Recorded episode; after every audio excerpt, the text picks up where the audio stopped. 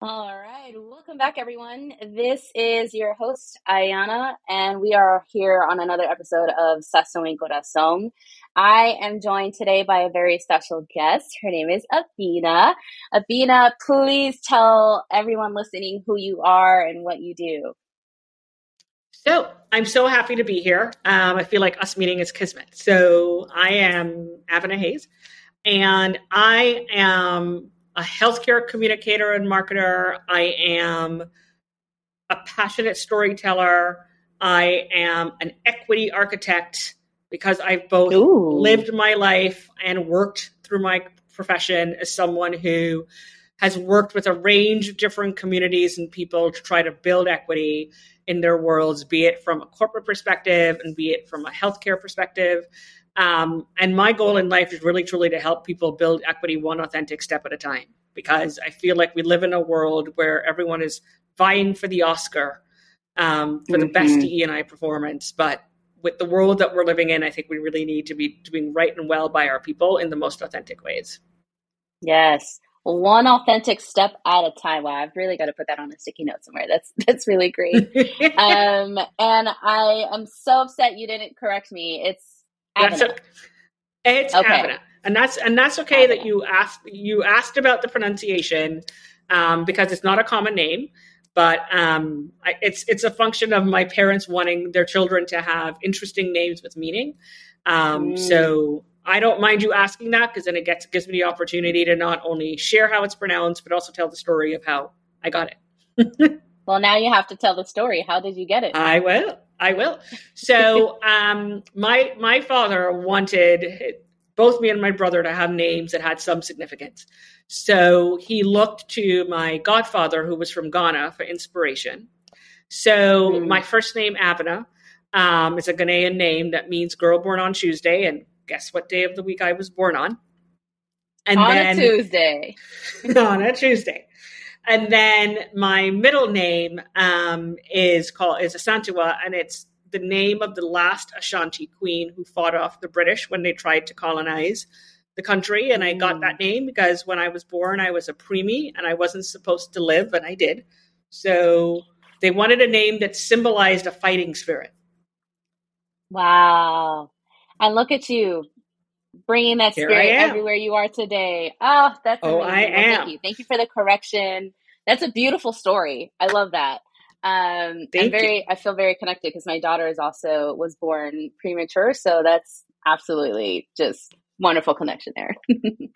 oh, She's wow. also yeah, a I mean, fighter I, yeah. and she is. won't let down. yeah. See, I think there's something in that experience. I think that probably just kind of fuels you, right? Because mm-hmm. when I mm-hmm. was, not only was I preemie, but you know, when I was in the neo uh, neonatal unit, apparently I wasn't putting on weight when they had me in the little incubator. So, because I kept mm. moving around. So they put restraints on me. So my nickname when I was in the NIC ICU was perpetual motion. And like to this day, I always move with some kind of energy. Like my niece who I was looking after when she was in New York with me for STEM camp was like, why do you just like move like a busybody? I'm like, I need to keep moving. I can't slow down. There are things to do and places to be. So I totally yes. live up to the like nickname of perpetual motion. I love that. Oh my goodness. I'll I'll put that in the description for anyone who wants to call you by a term of endearment. so um I just want to start with a check-in. Just how yeah. are you? I know there's so much going on for you right now. So how are you feeling? I would say I'm feeling a combination of overwhelmedness, but also gratitude. Probably also a little bit of amazement. And I say those three things because uh, what you know, Ayana, and what your listeners are going to hear is I like made this massive leap of faith late last year to kind of go out on my own and build my own consultancy focused on doing DE&I and health equity work. And I did it without like a true plan. I was like, I think this is to be it. And I'm just to like build it as I'm flying it. And I have gone from having the concept in my head, telling the world it was to happen about three and a half months ago formally, to now not only having a website and branding, but also having leads from a whole range of both now signed clients and potential clients in health, in digital, in advertising. And it's it just has happened so quickly that I was just like, oh, this is a lot. Right. And, you know, I'm known as an N of one. And what's also been kind of amazing to me to go to the third adjective is there are people who in the last week, week and a half, month, who've raised their hands to help. I haven't had to ask for it. So as I now kind of look at book of business and all of that, I now actually have hand raisers who are going to come in and help, which is like quite an amazing thing to happen. Um, yeah. And I say that I'm grateful because I'm not only grateful for the fact that I have people in my network who've been willing to step in and help, but I'm also just grateful for this opportunity because we are living and working in a world where job security is not necessarily guaranteed, right? And even when you do have something, it may not be the job that fuels your passion, right? Mm-hmm. And it may mm-hmm. not be the environment that you want to work in, right? So I have an opportunity now to kind of build my own community and collective with which we do work that we really love, right? And we really truly use our voices to hopefully advance change, right? It's it's a perfect example of being able to kind of build the seats at your own table, as they say. If you didn't, yes. if you weren't able to do that before, now you can do it on your own. Mm-hmm. I love that. I'm going to get back to your personal brand and your consultancy, but first, I okay. want for us to talk a little bit, and for the listeners as well, for you to tell me a little bit about your mental health journey and how you got here, because I'm sure it took a lot of fortitude to just leave mm-hmm. safety and security to start your own consultancy. So, how's your mental health journey been up until this point? I would say it's kind of been this kind of a roller coaster with lots of ebbs and flows, right? Mm-hmm. Um, because I went from a, situ- a scenario of security, right, and certainty to uncertainty. And I would say, because of like we were saying, you know, just the fact that I'm, I have this fighting spirit, that's kind of allowed me to have a certain measure of tenacity and resilience, right? Mm-hmm. But I also have had to navigate those lulls where you're not sure what's going to come in, right? You have people who may be challenging and questioning what you're doing. So you have those elements of like self doubt. And quite honestly, I've also had some imposter syndrome, right? Because yes. for as much as I worked in the corporate sphere and the agency world for more than two decades, right? I still sometimes am like, am I really it? Am I really the right person? And what keeps me going is the fact that I know that I came here with a purpose. And my parents, who are both no longer with us, were very, very good at instilling in me and my brother that kind of larger, bigger picture, future vision that you always should hold. Right. Mm. But I will say, and I think you and I started talking about this when we first started, when we first met, coming from the Caribbean, talking about how you manage those lows or those times where you spiral has been challenging because we from, come from a culture where people don't talk about personal mental health, right? We very much focus on being strong, right? Showing like fortitude. We literally turn into the ducks with the armor, right? But sometimes mm-hmm. you have to like acknowledge those points of vulnerability, right? And those times yeah. where you feel a little unsure of yourself. Um, and for me, that's where not only my friends have been helpful, but it's also where you know certain forms of self-care that i've really truly invested in have been helpful. Like i'm a huge fan of vedic meditation. I'm a huge Ooh. fan of neuro-linguistic programming. I did life coaching um, with Lacy Phillips who now runs the To Be, 2B magnetic brand that really focuses on nlp and reprogramming and that growth mindset that mm-hmm. has helped me exponentially right because it's moved my head from always from being in like a disaster, like kind of like catastrophe headspace to moving into like yeah. a reframing and relearning headspace. Um, I also, and I think COVID has helped with this, been become more focused on giving myself grace. Mm. Right. Yes. Because, you know, again, kind of going back to the culture we grew up in, you kind of just like suck it up and move on, right? And you also just could like kind of continue to push yourself, right? But I think we've all seen that way of operating isn't sustainable. It leads to burnout. And sometimes it's okay to give yourself a break. It's okay yes. to say, you know, I might not be able to get to this today, or I can't do this call today. Could we reschedule? Right? Yeah. It's okay to maybe make a mistake with something, right? Because yes. we don't necessarily all have to be operating from a perfectionist mindset either. So I'll say, you know, a lot of the things that I've invested in and that I am a true fan of, I've doubled down on, particularly in the last few years. And mm-hmm. I think all of the insights and learnings from COVID in terms of how we operate, how we engage, how we cut ourselves slack, I think are going to be the things that continue to fuel us all moving forward. Because it's yeah, helped me. Absolutely. Yes. There's so many things that come out at me, and I have to say it because it's really, really important. So you you mentioned so you started out talking about your journey about how you're a fighter and all these other things, and then you're like, oh, but wait, I am an imperfect individual.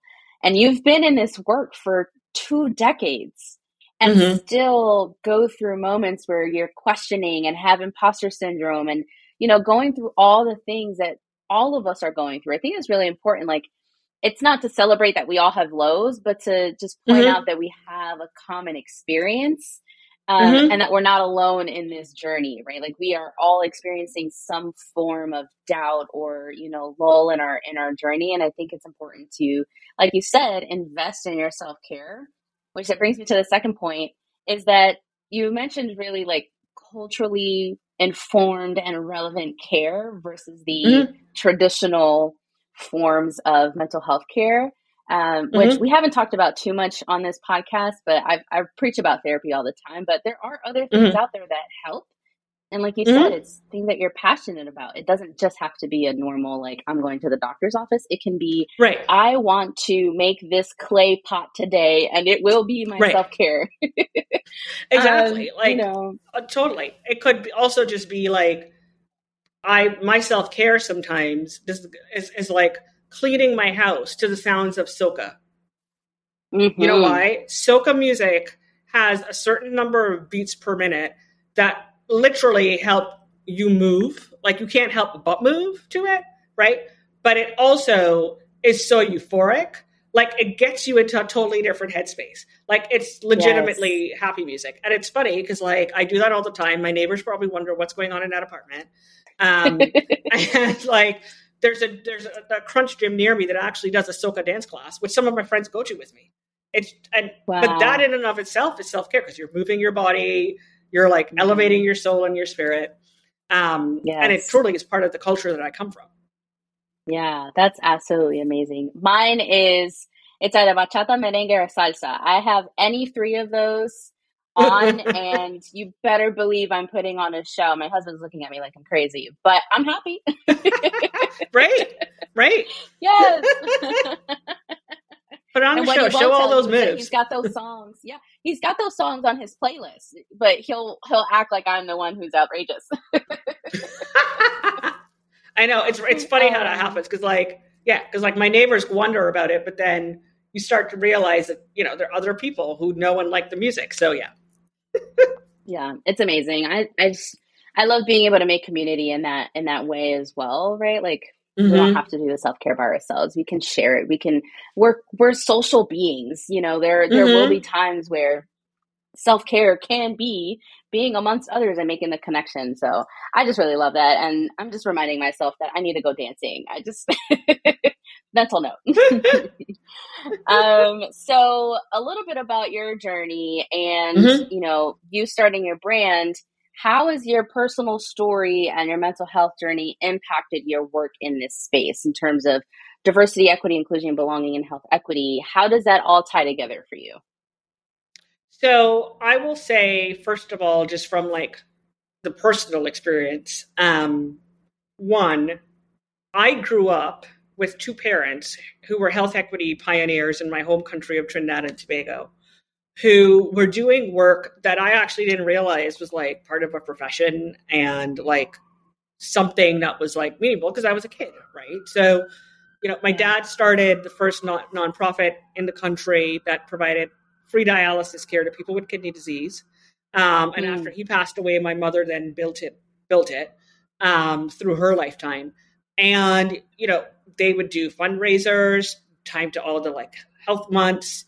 You know, they do brochures and all of this. So I would be handing out brochure copy, raise, you know, like wearing the little kidney pin on my school shirt, raising money, basically doing what we all call disease awareness, right? And you know, when my when my mom worked with one of the graphic designers at home on the brochure copy, a lot of the cartoons and graphics that they included were culturally relevant. They like created sketches based on how some people in certain communities in Trinidad would talk to each other. That is all mm. we now hmm. call like culturally competent, like cult- or culturally relevant content. But that was just that was what we did to make sure that what we were communicating actually resonated.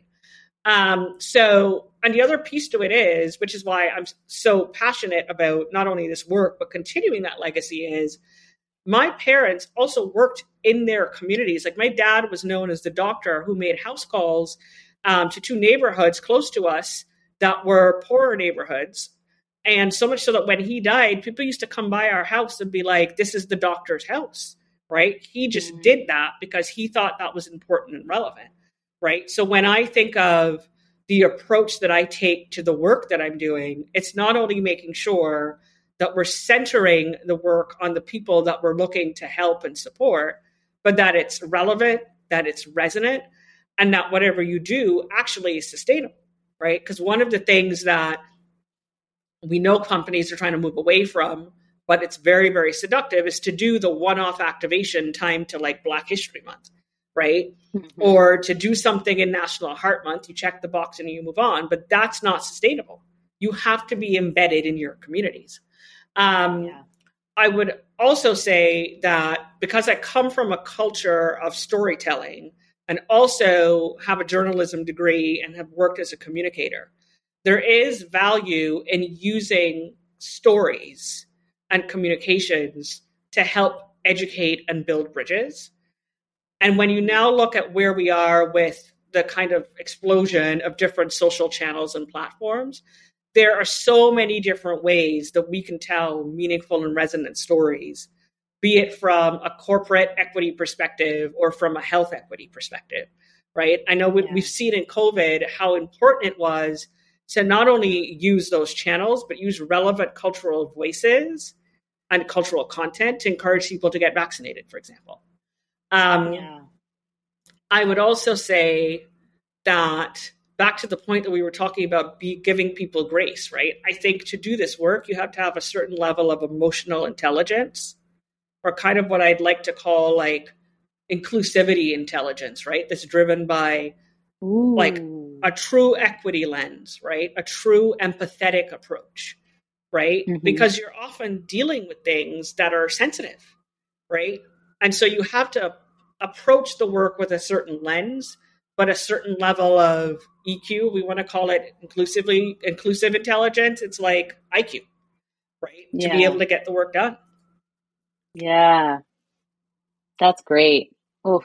It's really resonating with me because I was just recently at a social justice summit and here I thought, you know, I'm I'm pretty in touch with what's going on and you know, I, I understand some of the major systemic issues and how, you know, some mm-hmm. of the things I do relates to that. But then, you know, there were panelists who, as you mentioned, were telling stories. Mm-hmm. And mm-hmm. um, one of the ones that really, really stuck out to me was Eric Garner's mother was present. Mm. And the way that she told the story about her son just made it so much more personal. And it mm-hmm. and the connection was that much stronger. I mean i already resonated with the story because i have a black husband and my my kids are are both brown. And you know i was already very hype about the about the situation but the way that that story conveyed the pain and the impact of some of the injustices that we've seen in our country, it can be really, really disheartening. Mm-hmm. But what she what she said is, and I'm and I'm I hope that I'm uh, saying this right, but she she said she's turning her sorrows into strategy and turning her mourning into movement. And that is what really resonated with me and connects to the work that we do because we can take mm-hmm. the things that we feel that are connected with our identities because it's typically how we're showing up and turn it mm-hmm. into something right move beyond mm-hmm. that and really have like you said that emotional intelligence to be able to have those conversations i think that's really powerful and sometimes we tend to get stuck and that 1st mm-hmm. feeling of being frustrated with those who don't understand, who may not support the movement or what have you, or don't understand why we're working towards health equity. Um, and like because you said, it's it's very sensitive stuff, and and mm-hmm. people, it's very emotional. Um, mm-hmm. But getting out of that and moving it into something that tangible that we can all collectively work towards is so mm-hmm. much more impactful and will be effective in the long run, right? Mm-hmm. Versus what we feel today or tomorrow. So that mm-hmm. just, oof, that really stuck with me. Like, I tell you, I cried in the audience when I was listening to her because it was so powerful. Um, you know, just to just to hear those words, and it's all just connecting with me now in this conversation, which is just full circle for me. I mean, and, and that, I mean, I love that because the other piece to to that story is the human element, right? Because if you think of how, you know, this white supremacist world has operated and painted us, right? It's always through the lens of a stereotype or a caricature, right? Fueled by bias, racism, and all of these things. And yeah. the minute you start to tell the story from the perspective of just a person and a human being, there's a dramatic shift, right? So, yes. and for example, there's now the, the, a documentary that was directed by um, Tonya Lewis Lee and um, another woman about Black maternal mortality called Aftershock. And mm-hmm. we know all of the horrible statistics around that, but the documentary focuses on the story of the spouses these women left behind, and they tell their stories, right? Yeah. I mean, that stuff literally like hits you, right? Yes. Yes. Because yeah. it makes it more meaningful and resonant in a dramatically different way. Mm-hmm. And and I tell you, people people tend to have more of a connection in this movement and in this work when they mm-hmm. find mm-hmm. a personal why. And that mm-hmm. tends to come out when they hear the stories of others. Like I haven't even been able to watch this documentary because I myself have had very starkly different experiences with different providers, especially recently having my daughter. And, mm-hmm. you know, it's, it's something as simple as, you know, my doctor saying, Hey, you might want to, you know, you know, watch this or etc. because as a brown woman, you're more prone to XYZ during pregnancy. And I'm like, mm-hmm. I'm seven months pregnant. Why didn't the previous three providers that I saw tell right. me that? Tell you this. Right. but it's because she understood the story. She understood the connection and she, mm-hmm. she was a black woman, you know, mm-hmm. and, and she understood the the you know the grave circumstances that are surrounded in you know our health care when we go seek um, care from as as brown women so uh, i'm gonna have to watch it i i've, I've written it yeah. down and i'm gonna take it down i'm gonna gonna watch it. Um, I'm just getting over the emotions first. yeah, that's fair. That's totally yeah. fair. Yeah. Um, okay, so I want to switch gears just a tiny bit here. Um, mm-hmm. We talk a lot about employers and what they can do to be held accountable in these spaces, especially you know as it connects to their personal brand and their values, etc. For organizations that may not even be there yet, in your opinion, what are some of the ways they can create a culture of workplace wellness in a post George Floyd environment? Because let's be real, the great awakeness happened really yeah. after George Floyd, even though this yeah. work has already been done. Yeah. I mean, I think first and foremost, they need to center their strategy and their needs on their employees, right? They've got to start with their people right? And start mm. with the most marginalized people in their organization to f- determine where what support's needed and how and how it can be customized to them, and then build it out from there. Um, because for as much as we know that there are kind of big picture common things that you could do, right? We know that people are looking at like flexible hours. They're looking at things like working with companies like Modern Health to offer different, you know, therapists on call or having meditation sessions and all of that. Yeah. Those are like good resources to have, but you also need to look at what your people are really crying out for, particularly those who are the most um, marginalized, and build it out from there.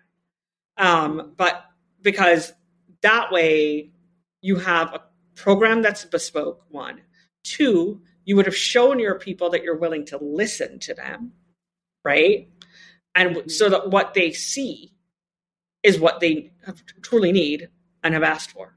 Now, you asked a piece about the accountability about accountability right yes. because you can say you're doing all of these things but then how are you held accountable and that's where companies actually need to truly just build in true metrics to measure things right um, for as much as as a pr person we always used to say we hated the surveys but the surveys are the things right that actually give you a sense of where your employees are at, right? And I think you can use those tools, but also use more focused listening sessions because in doing either discovery sessions or insight sessions, you get really, truly rich information when you have the conversations with the employees to delve into what you see come through in, in your surveys.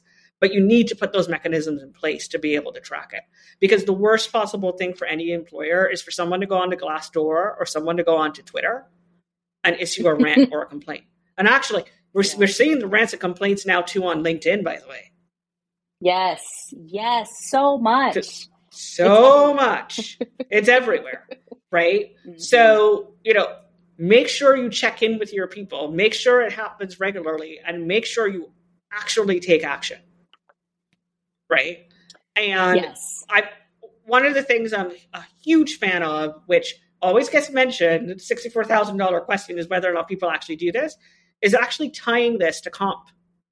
Right? We all mm. talk about the business case for building your employer brand and being the company of the future and for being doing DE and I or making sure you're building in wellness and health equity. But like what's at stake if you don't do it? Right. Right. So you've got to find ways to hit people in a place that truly is going to hurt or impact them. Yes. Yes. Absolutely. I have so many thoughts on making the business case for this work. just, just in general, um, I understand the need for it, but it's just so rooted in in a system that, yes, in capitalism and making it seem like we need to prove why we need to be centered and be equitable. Like we're just right. we just want right. to treat people in a way that they deserve to be treated, right?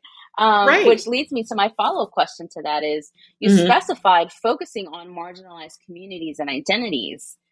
Mm-hmm. How do you handle conversations with organizations that aren't ready to center marginalized communities?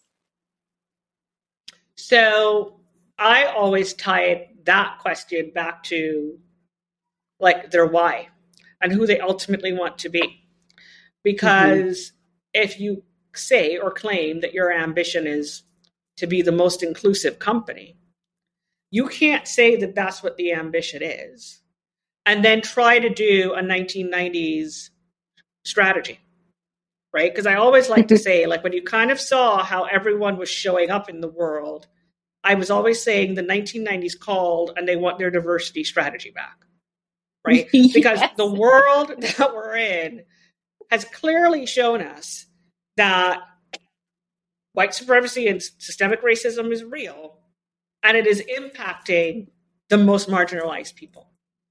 Right. And if we address the inequities with the most marginalized people, it opens things up for everyone. And you're not going to have, you're not going to accomplish your goals, right?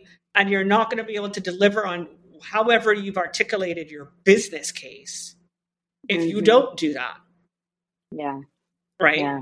And just to go back to the point you raised about mental wellness, to me, that component is a core part of your equity strategy, right? because yeah. companies now are the ones who are being expected to do right by their people, not only from a social justice perspective, but from a workplace perspective, which is inclusive of wellness. Yes. You could say that again. and here's here's the other point that um, you know some some really great uh, colleagues and and folks in the industry have taught me is that those opening up those inequities doesn't necessarily mean you're going to have the same solution for every community or every issue.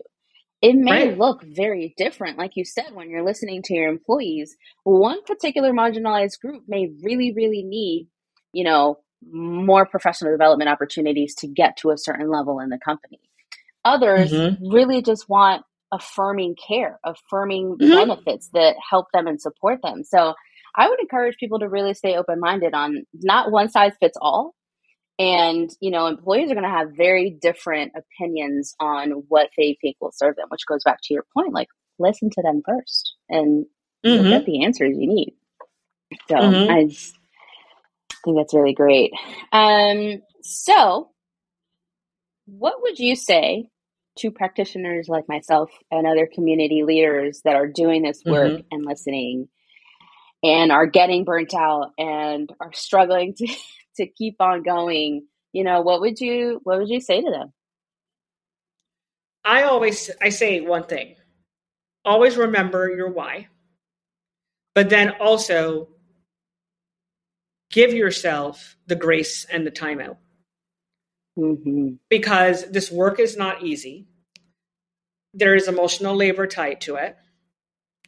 I think, you know, it's very easy to pour ourselves into it to try to solve all of the problems. We also have to know we can't necessarily do that. You know, you've got to be able to handle what you can handle, but also give yourself the time to rest and recuperate, right? I yes. learned that I learned that 18 months ago because I remember barreling through June and July following the murder of George Floyd and having mm-hmm. this moment where I was like, okay, I've done all of this stuff, but I'm a little fried. And I just took two and a half weeks off.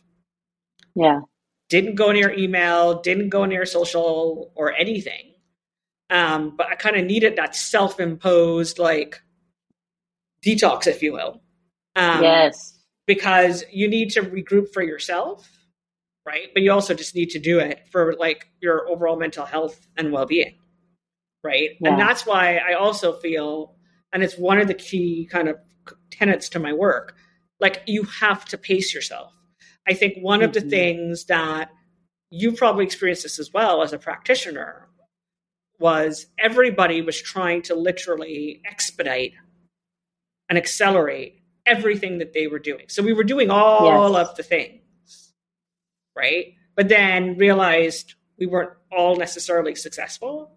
But if you actually mm-hmm. focus on meaningful things and avoid boiling the ocean, you could probably oh, have. oh, that's such a good visual.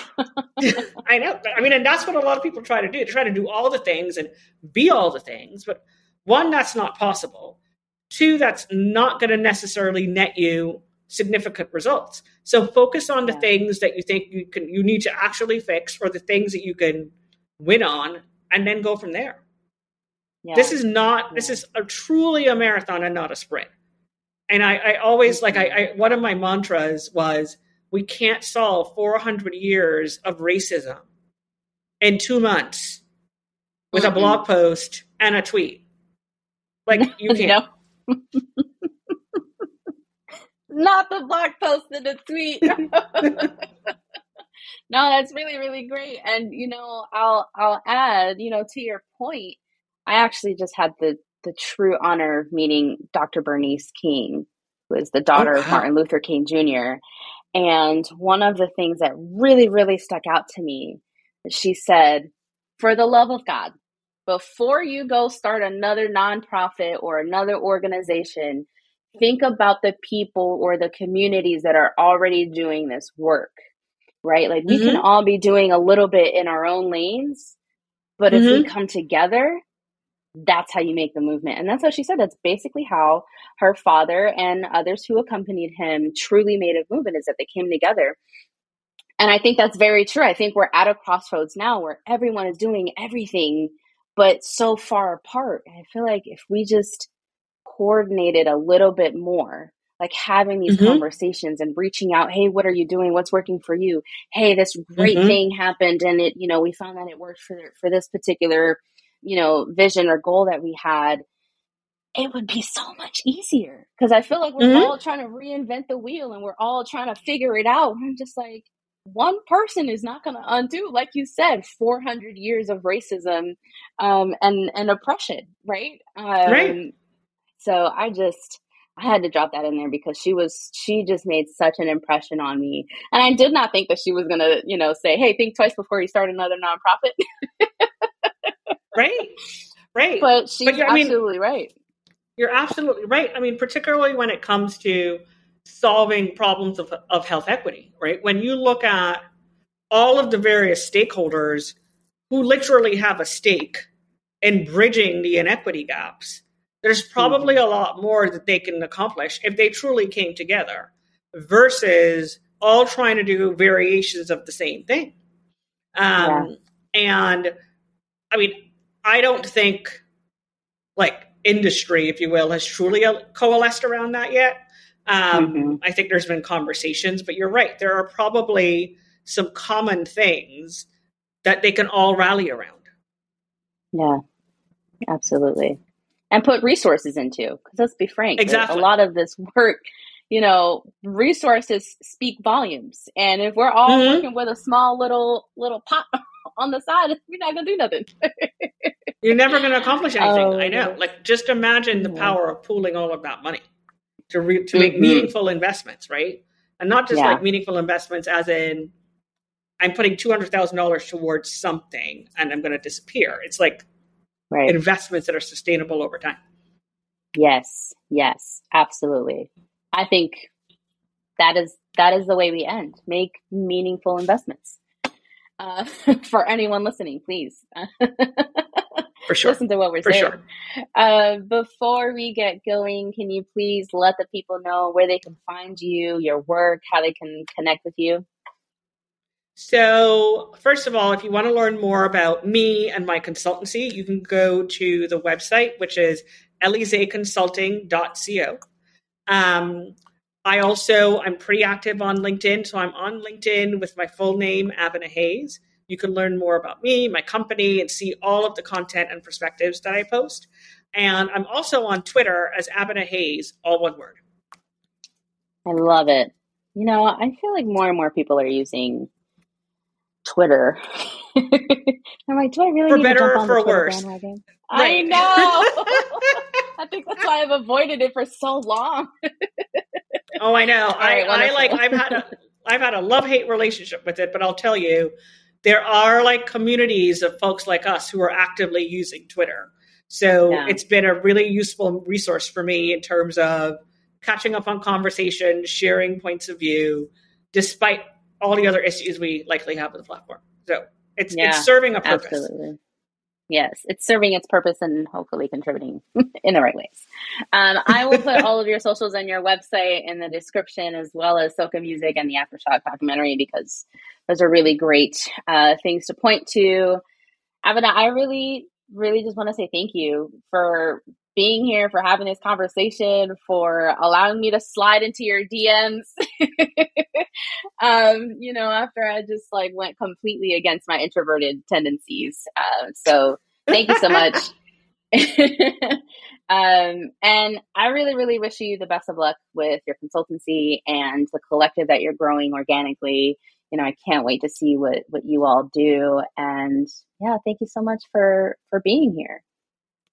Awesome. This has been great. It's been such a joy. I love speaking with folks such as yourself.